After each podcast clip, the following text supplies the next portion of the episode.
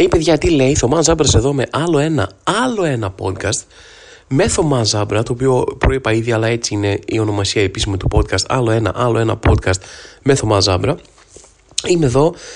Μόλις ήρθα τώρα, δεν θα σας πω ψέματα, δεν έκανα κάτι πάρα πολύ δημιουργικό, δεν είναι ότι καθόμουν και διάβαζα ο ποιήση και ρώση και λογοτεχνία. Ήταν από αυτές τις ώρες της ημέρας που είχα ανάγκη πριν μπω κιόλας για δουλειά να κάτσω και να μην κάνω τίποτα απολύτως. Και τι είναι πιο τίποτα και από το actual να μην κάνεις τίποτα απολύτως, να κάτσεις να δεις πράγματα στο TikTok. Καθόμουν λοιπόν και έκανα το πιο άχρηστο και λιγότερο παραγωγικό πράγμα στον κόσμο. Έβλεπα βιντεάκια στο TikTok και πέφτω πάνω σε έναν τύπο που λέει Α, εγώ που φτιάχνω το πρωινό μου εσπρέσο εδώ πέρα. Και ο τύπος είναι από αυτούς, ρε παιδί μου, έχει στο σπίτι του γύρω στο 20.000 εξοπλισμό για να κάνει εσπρέσο το πρωί. Δηλαδή έχει μύλο που κόβει, έχει μια κανονική, κανονικούς κόκκους καφέ που παίρνει από την αυλή του από ένα δέντρο, δεν ξέρω τι, ή δέντρο ή θάμνος, τι κατά, πώς είναι ο καφές, δεν έχω δει ποτέ είχε μετά μύλο να τα αλέσει, μετά είχε ειδικό τέτοιο να τα πατάει μέσα σιγά σιγά, ε, να κάτσει εδώ, έβαζε σωστή θερμοκρασία, ζύγιζε να είναι ακριβώς 18 γραμμάρια ο κόκκος. Μιλάμε τώρα έναν τύπο ο οποίος είχε φύγει, δεν ξέρω, είχε σπουδάσει να φτιάξει καφέ. Δηλαδή, OK, okay, και εμένα μου αρέσει ο καφές, μέχρι ένα σημείο, ρε παιδί μου. Επίσης, έτσι, καταρχάς, Καθόταν εκεί, μιλάμε, είχε γύρω στα 22 βήματα να φτιάξει το. Έφτιαξε και αφρόγαλα και έκανε και αυτό μια καρδούλα που δεν ήταν τόσο καρδούλα, ήταν πιο πολύ ένας μπόγος, ρε παιδί μου, αλλά εν πάση περιπτώσει δεν το πέτυχε πολύ αυτό με την καρδούλα. Εκεί του έφυγε η επιστήμη, αυτός είναι μόνο για τον καφέ. Λοιπόν, καταρχάς, φίλε μου, λες, θα φτιάξω τον πρωινό μου εσπρέσο και φτιάχνεις αφρόγαλα. Ο εσπρέσο δεν έχει αφρόγαλα, μέχρι και εγώ το ξέρω αυτό. Πες, θα φτιάξω ένα φλόρικο καφέ μεγάλα. Άμα θες να πιεις εσπρέσο, πρέπει να πιεις ένα εσπρέσο σκέντο. Μπαμ, τελείωσε στην είπα. Δεύτερον, όταν λες ο πρωινός μου εσπρέσο, δηλαδή πόση ώρα έχεις να αφιερώσεις, δηλαδή πώς είναι η μέρα σου, δεν έχεις να κάνεις τίποτα, τι είσαι, είσαι trophy wife, είσαι. Κάθεσαι σπίτι, αράζεις και λέει, ξυπνάς το πρωί και θέλεις μια μισή ώρα να φτιάξεις τον εσπρέσο. Δεν, δεν ξέρω, δεν ξέρω Υπάρχουν άνθρωποι που ε, έχουν την πρωινή τους ρουτίνα πριν πάνε για δουλειά, πριν πάνε στις υποχρεώσεις τους. Δεν ξέρω πού βρίσκεστε σε αυτή τη μεριά του στρατοπέδου δεν ξέρω σε ποια μεριά τους στρατοπέδου είσαι, γιατί είναι δύο στρατόπεδα, ρε παιδί μου. Ε, είναι αυτοί που θέλουν πριν πάνε στη δουλειά τους, πριν πάνε στην πρωινή τους υποχρέωση, να κάτσουν, να έχουν χρόνο, να σηκωθούν, να, δεν ξέρω, να κάνουν το μπάνιο τους, να κάνουν, ξέρω εγώ πώς είναι τα φρικιά, ας πούμε, και πάνε για τρέξιμο ή κάτι. Θέλουν ώρα, να έχουν ώρα στο κρεβάτι πριν να σηκωθούν, να κάτσουν, να, δεν ξέρω, μπλα μπλα μπλα. Εγώ είμαι στο άλλο άκρο. Εγώ είμαι ο τύπος, θέλω τι ώρα έχω ραντεβού, Έχουμε ραντεβού 10 και μισή, το οποίο σημαίνει ότι πρέπει να φύγω από το σπίτι 10. Ωραία, θα ξυπνήσω 10 παρα 3. Θα έχω κοιμηθεί ήδη με τον μπουφάν μου και τα ρούχα μου, παπούτσια, όλα ρε παιδί μου έτοιμος. Θα έχω πλύνει τα δόντια μου, θα είμαι έτοιμος 100%. 10 παρα 3 χτυπάει το ξυπνητήρι. 9 και 59 είμαι στην πόρτα με το κλειδί. Δηλαδή ξυπνάω κατευθείαν έτσι και δεν, δεν είναι ότι παίρνω ώρα να σηκωθώ, σηκώνομαι σαν βαμπύρ μέσα από το φέρετρο, έτσι ολόκληρο. Έτσι, Οπ, με το το ξυπνητήρι, γεια σας, είμαι στην πόρτα. Θέλω, είναι πολύ πιο σημαντικό για μένα από το να έχω μια πρωινή ρουτίνα από το να κάτσω να έχω χρόνο για τον εαυτό μου, είναι πολύ πιο σημαντικό να κάτσω να κοιμηθώ, ρε φίλε. Το πρωί είναι για ύπνο, δεν είναι για ρουτίνες. Σταμάτα να είσαι ρουτίνας. Δηλαδή, καταρχάς, αυτό το ah, my morning routine. Όταν λένε σε μια σχέση ότι δεν πάει καλά, τι λένε, έγινε ρουτινιάσαμε σε αυτή τη σχέση. Το οποίο σημαίνει ότι είναι κάτι αρνητικό.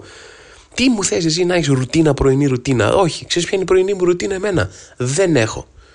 Εκεί που ξυπνάς και κάνεις ρουτίνες εκεί πέρα και μου φτιάχνεις εσπρέσο με αφρόγαλα, σαν κάνεις τυποτένιος φλόρος, εγώ, ο Θωμάς, κοιμάται. Ξεκουράζεται, έχει περισσότερη ενέργεια για να μην κάνει πράγματα μέσα στη μέρα. Έχω μιλήσει για τη σχέση μου με τον ύπνο, ρε παιδί μου, και το πώς είναι για μένα να ξυπνάω. Πρώτα δεν έχω χειρότερο, ρε. Ξυπνάω και νιώθω αποτυχημένος.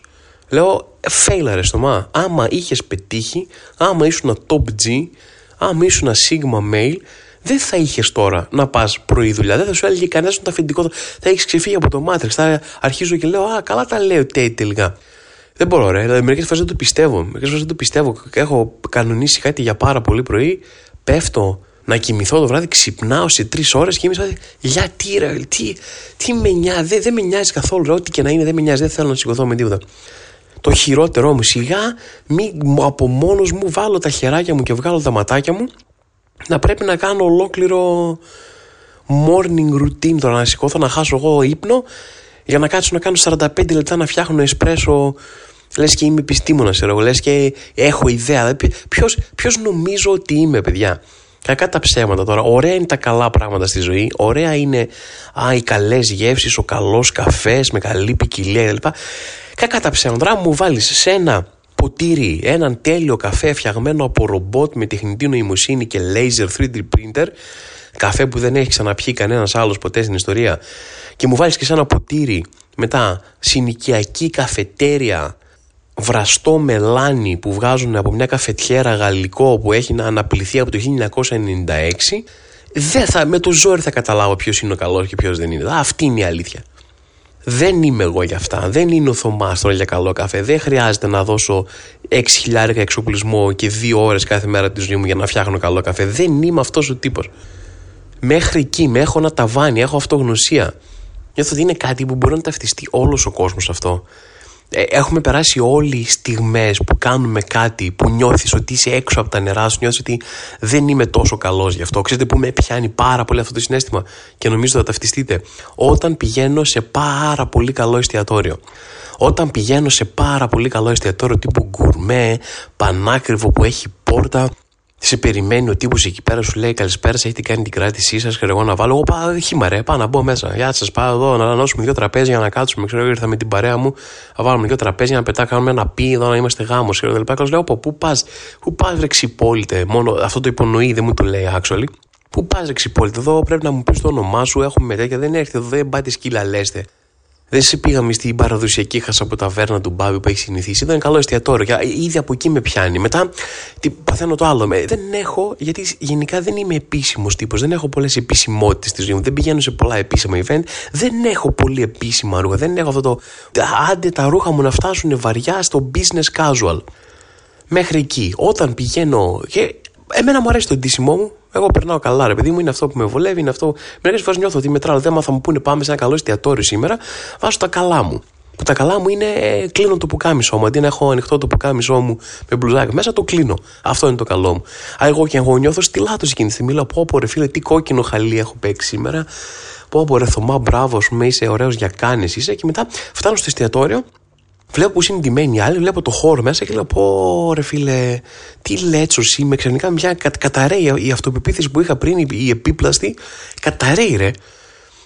Δεύτερο πράγμα δηλαδή που με κάνει να νιώθω άσχημα είναι αυτό. Και μετά μπαίνω μέσα και είναι, νιώθω ότι κάτι κάνω λάθος. Όπως και να είμαι μέσα, όπως και να συμπεριφέρομαι, νιώθω ότι α, αυτό μάλλον δεν θα πρέπει να το κάνω εδώ.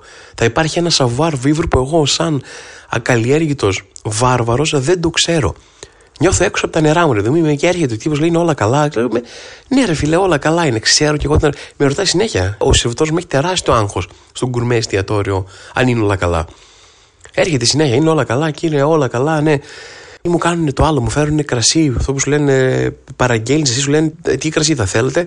Λες εσύ ένα τι έχεις τώρα λες και έχεις ιδέα να δείξεις λίγο τι ξέρεις, αρχίζει αυτός. Α, έχουμε κτήμα Χατζημιχάλη και το Βιβλία Χώρα, υψηλές κορφές, ξέρω εγώ, ένα αυτό, μια, ένα σαβινιόν, ξέρω και τα λοιπά. Και κάνεις εσύ, α, σαβινιόν, ε, ο Χατζημιχάλη, ναι, OK, okay, κατάλαβα ακριβώς τώρα τι λες εσύ.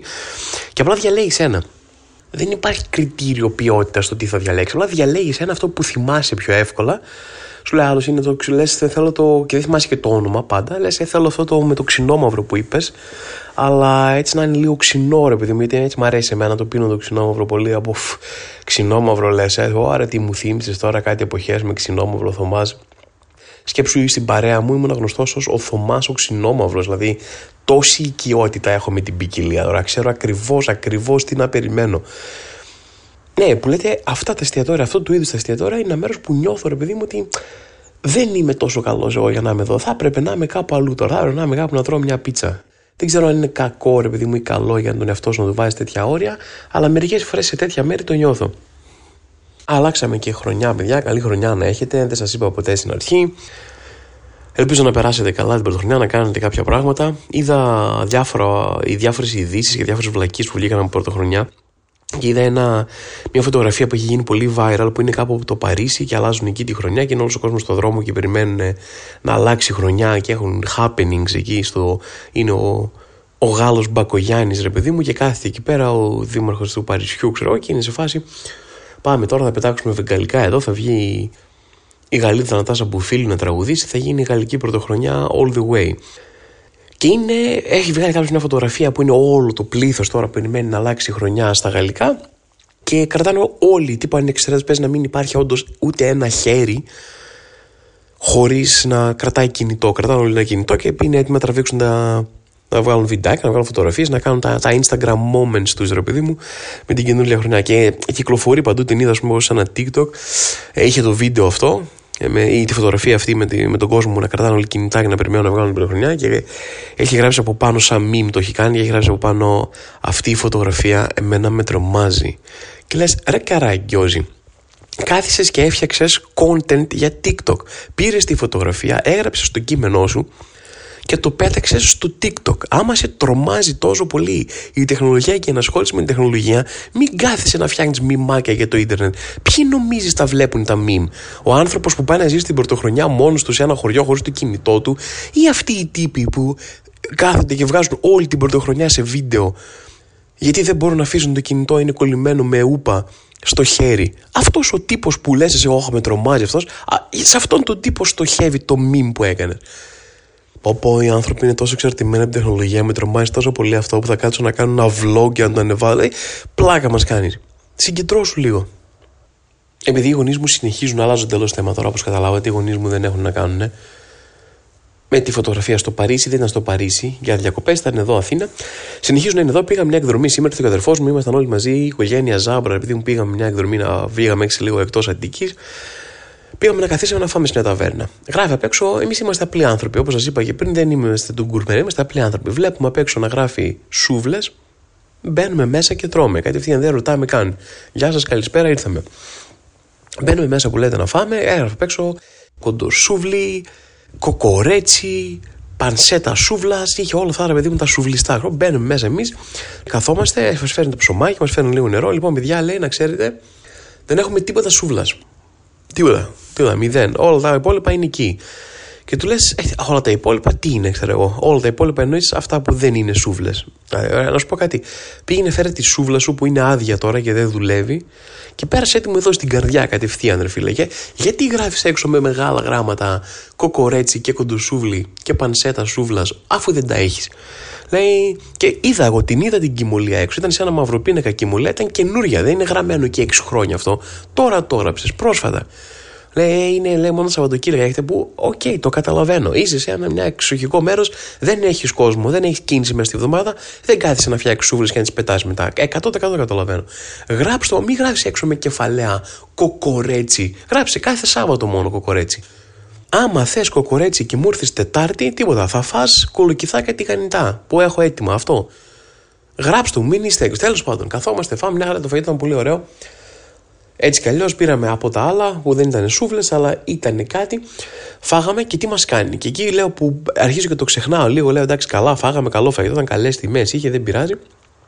Τι μας κάνει ο μας λέει, θέλετε λέει να έχει τελειώσει να φέρω λίγο γλυκό, έχουμε λίγο πορτοκαλόπιτα.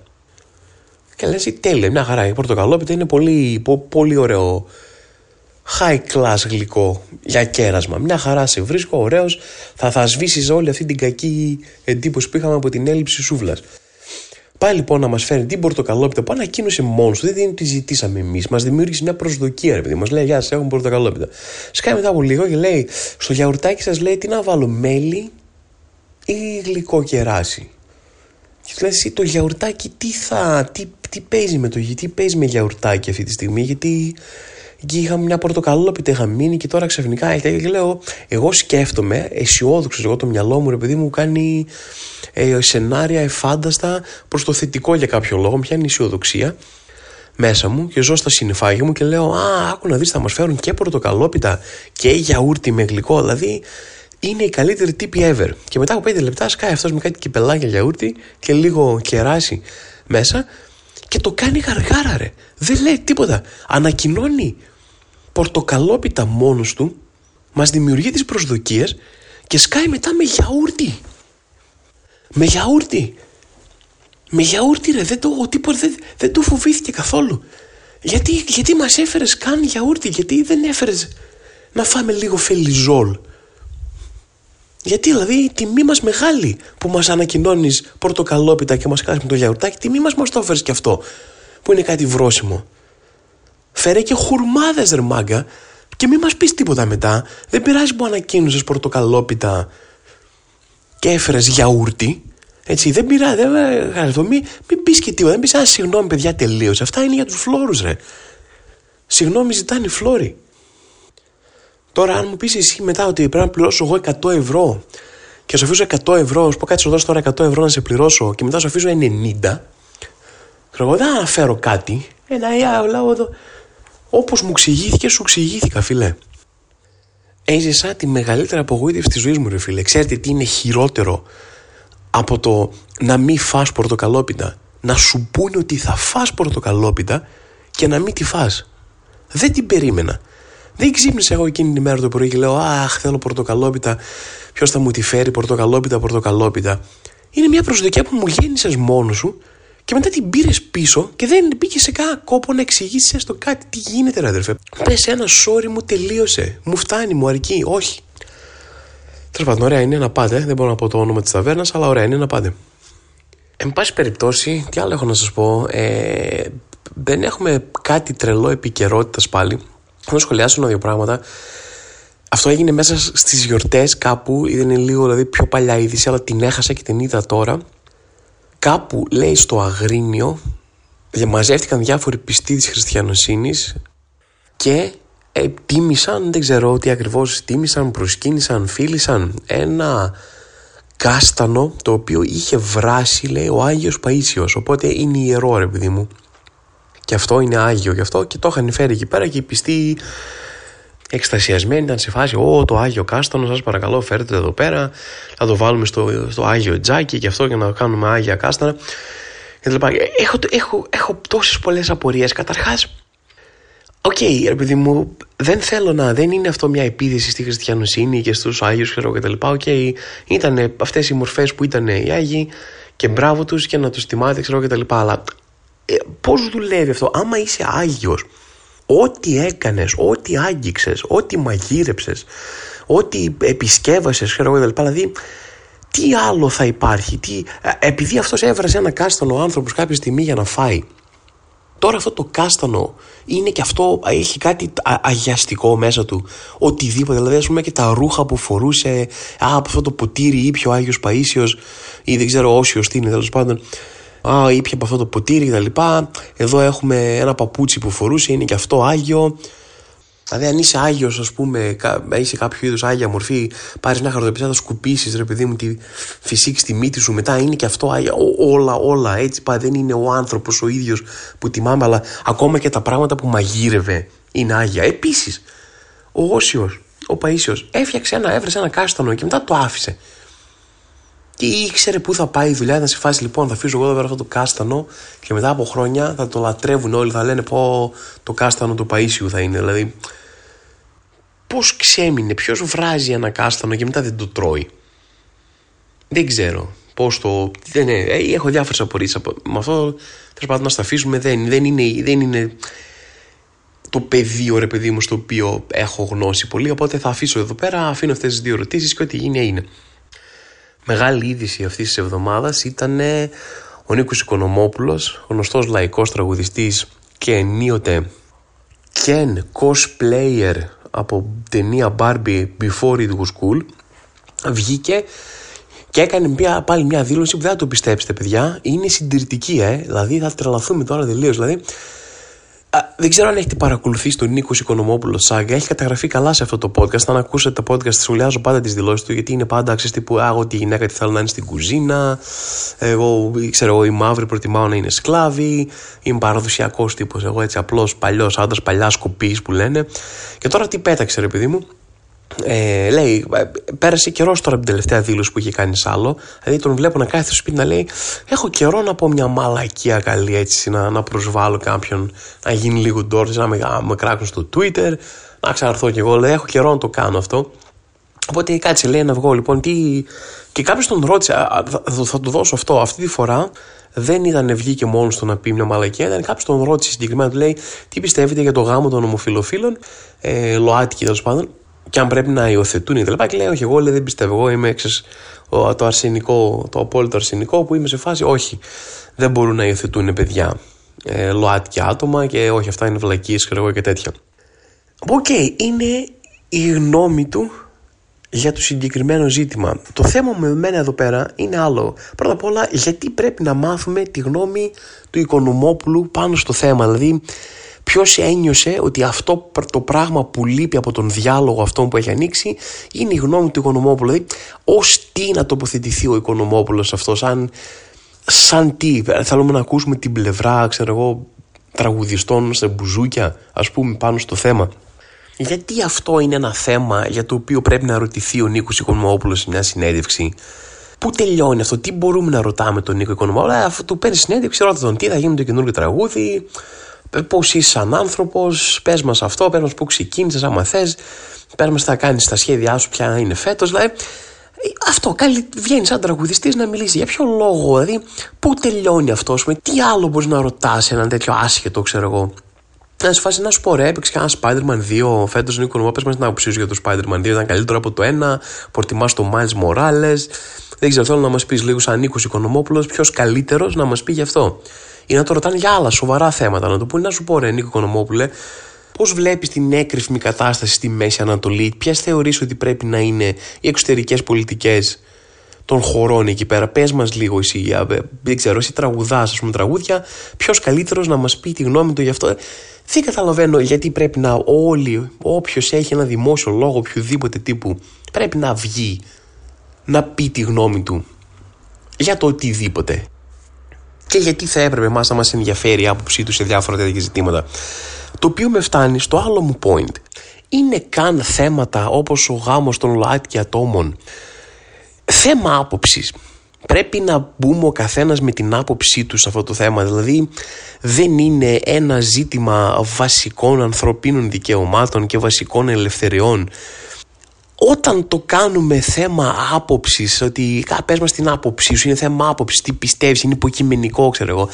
Ίσως πρέπει να σταματήσουμε και σαν κοινωνία να το αντιμετωπίζουμε σαν ένα θέμα υποκειμενικότητας. Δηλαδή, αν ρωτήσουμε πρώτα, θέλω άλλος, ο άλλος είναι ένας άνθρωπος, είναι η ζωή του, είναι η ταυτότητά του είναι αυτό που είναι, είναι ο εαυτός του, ξέρω Έχει τη σύντροφό του, έχει τον σύντροφό του, οποιαδήποτε ταυτότητα και αν έχουν και είναι μαζί και θέλουν να παντρευτούν, θέλουν να έχουν τα ίδια δικαιώματα με ένα άλλο ζευγάρι ετεροφιλόφιλο, θέλουν να, έχουν, να αναγνωρίσουν πολιτικά και νομικά τη σχέση τους, ας πούμε, και είναι η ζωή τους ολόκληρη αυτό το πράγμα, είναι η πραγματικότητά τους, η καθημερινότητά τους, τα δικαιώματά τους, όλα έχουν, από τη μία έχουμε αυτό και από την άλλη έχουμε την άποψη κάποιου. Δηλαδή, πρέπει να πάμε να, να σου πω, εσύ πιστεύεις για δύο ανθρώπους που δεν ξέρεις καν προσωπικά, που δεν ζεις τη ζωή τους, δεν χρειάζεται καν να είσαι εκεί. Θα πρέπει να σου ρωτήσουν πρώτα την άποψή σου, Νίκο Οικονομόπουλε και δεν ξέρω κι εγώ ποιον και Παργυρέ και Ποδησέα Παπασπιλιόπουλε. Πρέπει λίγο να ρωτήσουμε λίγο την άποψή σας για το τι θα κάνουν αυτοί οι άνθρωποι με τη ζωή τους και αν μπορούν να έχουν σαν άνθρωποι ίδια δικαιώματα με άλλους. Γιατί είναι θέμα άποψης θα ρωτήσουν πρώτα όλο τον κόσμο τι πιστεύει και μετά θα δούμε αν μπορούν αυτοί οι άνθρωποι να κάνουν ό,τι θέλουν με τη ζωή τους. Δηλαδή δεν είναι τέτοιο θέμα. Νιώθω ότι ό,τι και αν πιστεύει ο Νίκος Οικονομόπουλος πάνω στο θέμα δεν θα έπρεπε να μας επηρεάζει. Δεν θα έπρεπε καν να το ανοίγουμε σε debate. Κάποια τέτοια θέματα ίσως καλύτερο είναι να τα αφήσουμε πέρα από απόψεις προσωπικές του καθενός και να τα δούμε λίγο σαν πιο σφαιρικά ανθρώπινα δικαιώματα δεν ξέρω την άποψή μου, λέω κι εγώ. Δηλαδή, αν με ρωτάτε, πάλι την άποψή μου λέω, δεν είναι κάτι αντικειμενικό αυτό. Αλλά αν με ρωτάτε, όπως ο Νίκος Οικονομόπουλος είναι σε φάση, δεν πιστεύω ότι πρέπει να υιοθετούν παιδιά, ΛΟΑΤΚΙ άτομα, πιστεύω κι εγώ ότι οι τραγουδιστές δεν θα έπρεπε να ρωτούνται για την άποψή τους για τέτοια θέματα. Δεν ξέρω τώρα, όποιος έχει την καλύτερη άποψη, ας κερδίσει εδώ πέρα. Δεν ξέρω κατά πόσο έπαιξε ρόλο τώρα η άποψη του Νίκο Οικονομόπουλου, η οποία είναι πολύ σημαντική επί του θέματος, αλλά ρωτήθηκε πρόσφατα και ο Πρωθυπουργός για τον γάμο ομόφυλων ζευγαριών, γιατί το έχει αναφέρει σαν θέμα κάνα δύο φορές, χωρίς να κάνει τίποτα εντάξει, χωρίς να πάρει καμία δέσμευση, να κάνει κάποια σημαντική δήλωση γύρω από αυτό. Γιατί είναι και καυτό θέμα, πόσο μάλλον για, τη συντηρητική, για τον συντηρητικό κόσμο που έχει στην εκλογική του βάση. Τώρα, σαν τι, τι θα γίνει με το γάμο ομόφυλων ζευγαριών, λέει αυτός πώς το βλέπετε, ρε παιδί μου, το θέμα, και λέει, κοιτάξτε, λέει, έχουμε ορατότητα για ομόφυλα ζευγάρια. Το οποίο είναι υπέροχο, είναι αριστούργημα, δεν λέω τίποτα ρε. Τι θα πει το έχουμε ορατότητα, δηλαδή η εναλλακτική ποια θα ήταν; Να μην τους βλέπετε καν, φάση τύπου Όπ, καθρεφτάκι, δεν υπάρχουν καν. Μα εδώ είμαστε, εμείς είμαστε ένα γκέι ζευγάρι. Όπ, όπ, δεν σας βλέπω καν, δεν, δεν έχει ορατότητα για μας, sorry. Σας έχω βάλει στο mute όλους, στο οπτικό mute και δεν. Δε... OK, okay, ε, ε, ναι, έχει ορατότητα. Ακόμα και οι πιο ομοφοβικοί άνθρωποι στον κόσμο έχουν μια ορατότητα, δηλαδή τους βλέπουν, ναι, ναι. Αλλά τι θα γίνει με το γάμο. Του λένε συγκεκριμένα πέρα, θα γίνει κανένα νομοσχέδιο, θα μπορούν να παντρεύονται οι άνθρωποι. Και απάντησε με μία από τις καλύτερες παροιμίες που δεν είχα ακούσει ποτέ στη ζωή μου η οποία είναι μη βάζετε το κάρο μπροστά από το άλογο πρώτα θα, θα ανακοινώσουμε τι θέλουμε να γίνει με το θέμα και μετά θα μπούμε σε χρονοδιαγράμματα και μου έδωσε την τέλεια απάντηση για όλα. Δηλαδή, τώρα θα με παίρνει τηλέφωνο η Κοσμοτέ και θα μου λέει: Θωμά, θα πληρώσεις το λογαριασμό. Πότε θα πληρώσεις το λογαριασμό, γιατί τον έχει απλήρωτο δύο μήνες. Και θα τους λέω: Παιδιά, μην βάζετε το κάρο μπροστά από το άλογο. Πρώτα θα αποφασίσω τι θέλω να κάνω με αυτή την πληρωμή και μετά θα βγάλω χρονοδιάγραμμα. Ναι, OK, okay, Θωμά σου κόβουμε το τηλέφωνο, θα μου λέει η Κοσμοτέ. Πω, πω, ρε, κοίτα εδώ, θα λέω κάτι τύπους που βάζουν το κάρο μπροστά από το άλογο. Ρε, πώς θα λειτουργήσει αυτό με το κάρο. Ρε, κοίτα, πω, βάλουν το κάρο του καημένο, το άλογο κοπανάει πάνω στο κάρο τώρα, βρίσκει. Θα λέω εγώ, αλλά δεν θα με ακούει κανένας. Ξέρετε γιατί θα με ακούει κανένας; Γιατί αυτά που λέω είναι βλακίες. Θα θα μου χτυπάνε οι γείτονες στα κουδούνια, θα μου λένε Θωμά, πετάς τα σκουπίδια σου, σκουπιδοσακούλε στον μπαλκόνι μας, στον κάπου κάτω όροφο. Τι θα γίνει με αυτό; Και θα τους λέω, παιδιά, έχω ορατότητα για ανθρώπους με σκουπίδια στον μπαλκόνι. Μη φοβάστε. Ευχαριστούμε, ρε Θωμά, θα μου λένε αυτοί. Αυτό θέλουμε. Να έχεις μια ορατότητα να βλέπεις το θέμα, να μην μας αγνοείς παντελώς. Άμα έχεις ορατότητα, είμαστε μια χαρά. Παιδιά, για εσάς τα πάντα. Και λίγο πριν φύγω, πριν λίγο σας αφήσω, θέλω να, κάνω, να ξεκαθαρίσω κάτι ανέβασα ένα story, δύο story μάλλον, επειδή μου για αστείο. Τι έκανα, ανέβασα, ε, ήταν ένα βράδυ, μία η ώρα, κάτι τέτοιο. Και ανέβαζα ένα story ότι ε, ένα διάλογο φανταστικό, δεν είχε γίνει καν αυτός ο διάλογος. Ότι μου λένε οι φίλοι μου, Θωμά, θα βγούμε σήμερα για ποτό, θα έρθεις; Και σου απαντάω εγώ, παιδιά, θα το ήθελα πάρα πολύ, αλλά απόψε είμαι σε φάση που παλεύω με τους δαίμονές μου. Και στο επόμενο story βάζω, ανεβάζω εμένα που παίζω Doom στο PlayStation μου. Ωραία, το Doom για όσους δεν ξέρουν είναι ένα παιχνίδι που παλεύεις με δαίμονες. Οπότε τι έκανα εγώ εκεί πέρα τώρα, τι αστιάρα έπαιξα, τι μπαλάρα έπαιξα. Λέω, παλεύω τους δαίμονές μου που μπορεί να το ερμηνεύσει κάποιος ότι παλεύω με τους εσωτερικούς μου ψυχολογικούς δαίμονες και μετά βάζω ότι παίζω ένα παιχνίδι που παλεύω όντως με δαίμονες περίπου κυριολεκτικά. Ε, Κάποιοι δεν πρόλαβαν ποτέ να δουν το δεύτερο story ή δεν είχαν την αναφορά του Doom. Οπότε διαβάζουν το πρώτο story και μου στέλνουν Ρε Θωμά, τι δεν είσαι, τι γίνεται, ρε, έγινε κάτι, ρε, άμα θες να μιλήσεις σε κάποιον. Ο άλλος άρχισε να μου λέει τα δικά του, μου λέει και εγώ Θωμά είμαι χάλια, τώρα βγάζεις ένα whisky εδώ να τα πούμε, ξέρω και τα Τι γίνεται, κράτα γερά και διάφορα μηνύματα ψυχολογικής στήριξης που σας ευχαριστώ πάρα πολύ.